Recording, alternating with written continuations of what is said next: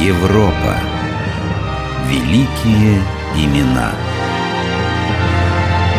Франциск Осиский.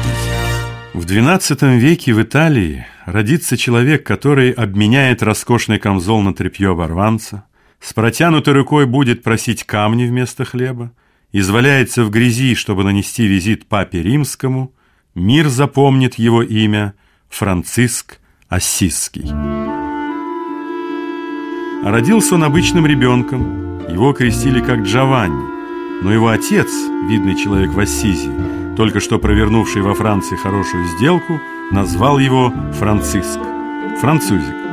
Мальчик ни в чем не имел нужды. Вскоре вошел в круг золотой молодежи, беспечных, богатых балагуров. Раз, и два, и три. Франциск, сын Пьетро Бернардоне, от нынешнего дня ты получаешь титул короля перов во имя полного кубка. Аминь! Аминь! О, друзья, вот увидите, я прославлюсь на весь мир. Ну, сыграйте же что-нибудь. Дарио, товарищ, что ты не весел? Ах, Франциск, у меня беда. Как бы я хотел быть беззаботным сыном купца, как ты! Друг мой, я бы все отдал, чтобы быть таким знатным рыцарем и сражаться за честь и славу, как это делаешь ты. Что у тебя стряслось? Гультьери Дебриена собирает войско для войны. Да, да, и я собираюсь на эту битву. Я купил лучшие доспехи во всей Умбрии. Мы прославимся, Дарио. А мои доспехи меч совершенно сгнили. И у меня нет денег на новые. О, сгнили?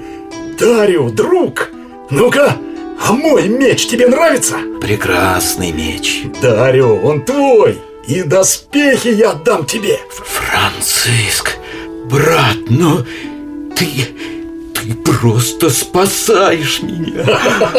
А теперь веселиться! Эй,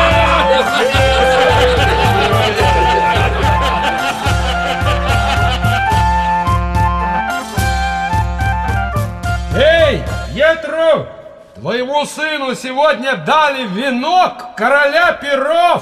Сколько же он денег изводит на пирушки? Он работает со мной в лавке, и слава богу, мы можем себе это позволить.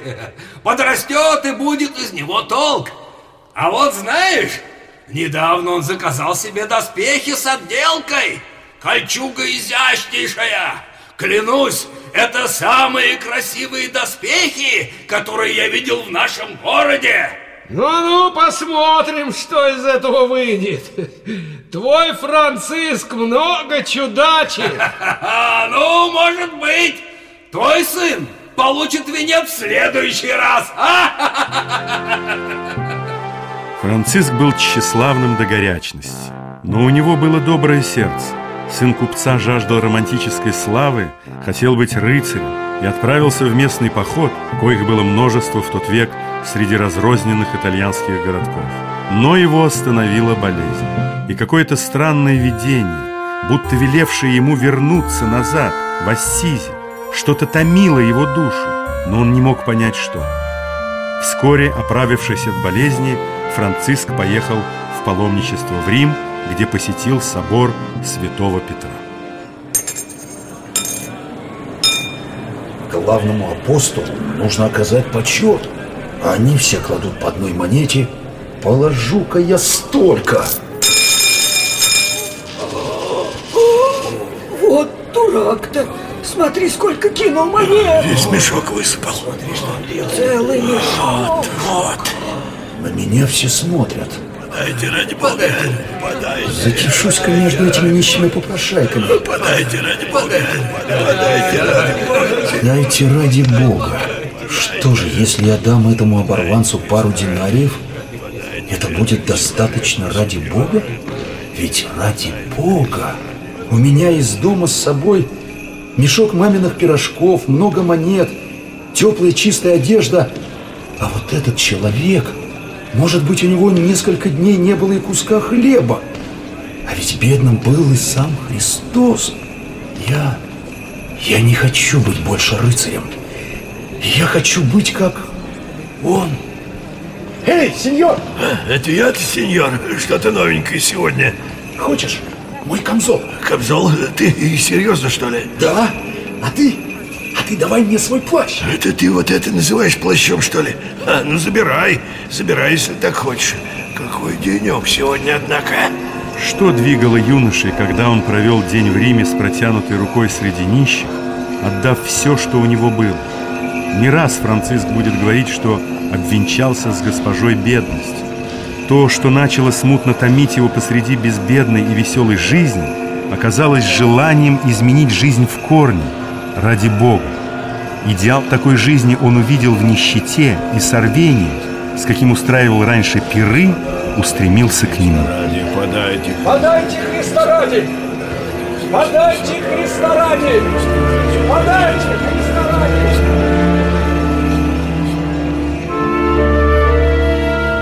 Франциск вернулся назад в Ассизи, стал чураться компаний, убегал из дома и часто ночевал в пещере, где молился ночи напролет. Все свои деньги он стал раздавать бродягам, продал дорогие наряды и даже отнес на рынок с отцовского склада несколько рулонов дорогой ткани. Петро!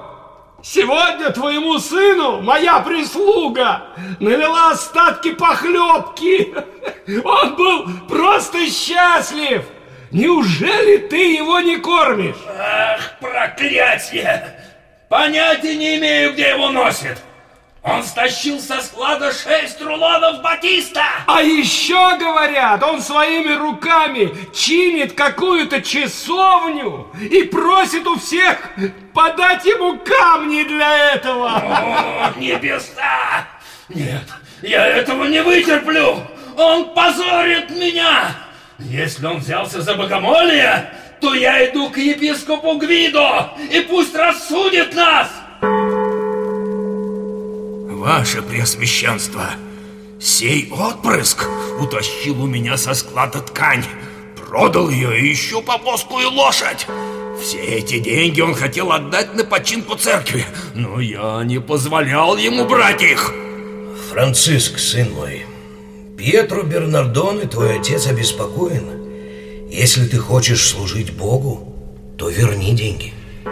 Не только деньги, но и рубашку я верну ему. Вот, вот теперь я могу сказать по праву, Отче наш, который на небесах. Потому что не отец мне больше, Пьетро Бернардоне.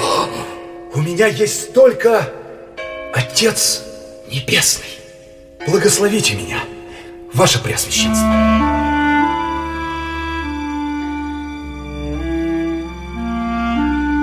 Это стало поворотной точкой. Навсегда облачившись в одежды нищеты, Франциск бродяжничал в окрестностях Ассизи, питаясь на подаяние и собирая милостыню на восстановление ветхих церквушек.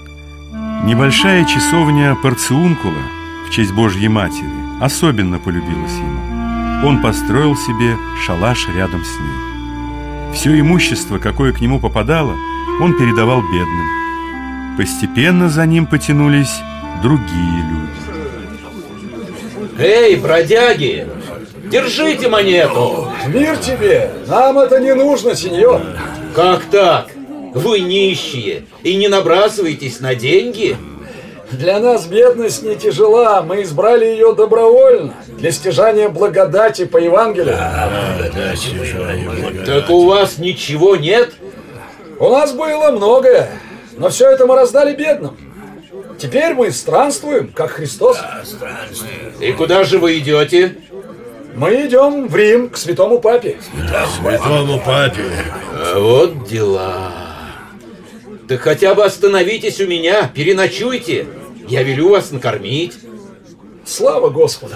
Слава Господу! Слава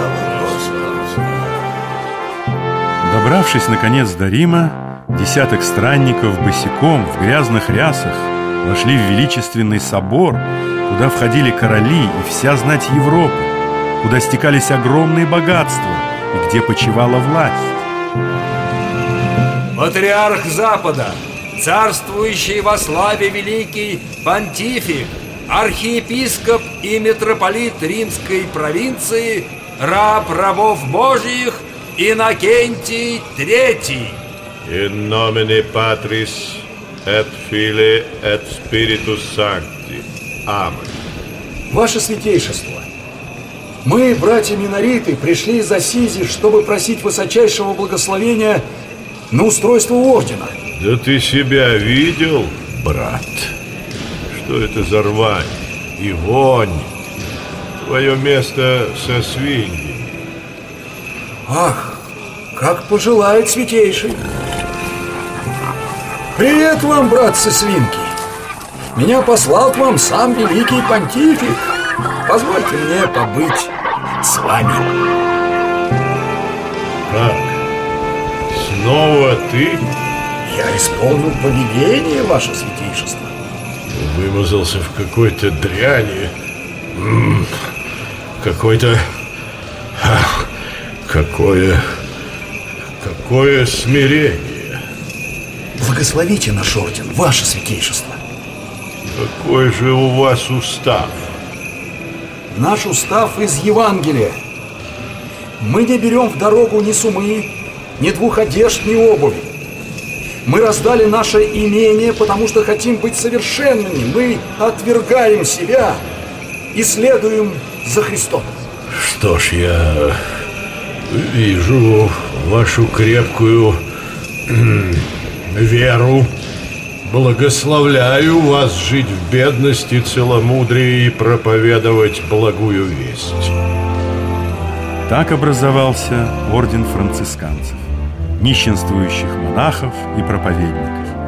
Братство возросло и расширилось, монахи странствовали и проповедовали по всему свету. Посмотрите! Посмотрите на птиц! Они не жнут и не сеют. И Господь одевает их лучше сицилийских сеньоров. Для чего золото? И не лучше ли предаться в руки Господу? Ведь тот, кто был богат, пожелал в нашем мире избрать бедность. Пустые слова. О, нет, сеньор, не говорите так. Эти монахи и вправду бедны. Посетите их. Вы не найдете ни дорогих тканей, ни золота, ни украшений. У них почти что нет и книг. Да. Вон, вон, смотрите. Этому проповеднику жертвуют деньги. Какая же это бедность! Да. Пусть все, кто нуждается, кто живет в нищете, подойдет и получит у нас на пропитание. Дайте, дайте, дайте, братья Минориты, дайте.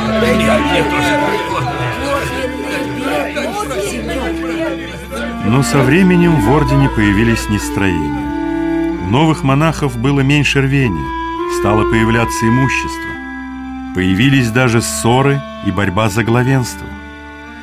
Франциск почти все свое время проводил в уединенных молитвах в отдаленной пещере. После его кончины Папа Римский, уже Григорий IX, причислил его лику католических святых. Со временем францисканцы распространились по всему миру, став крупным и мощным орденом.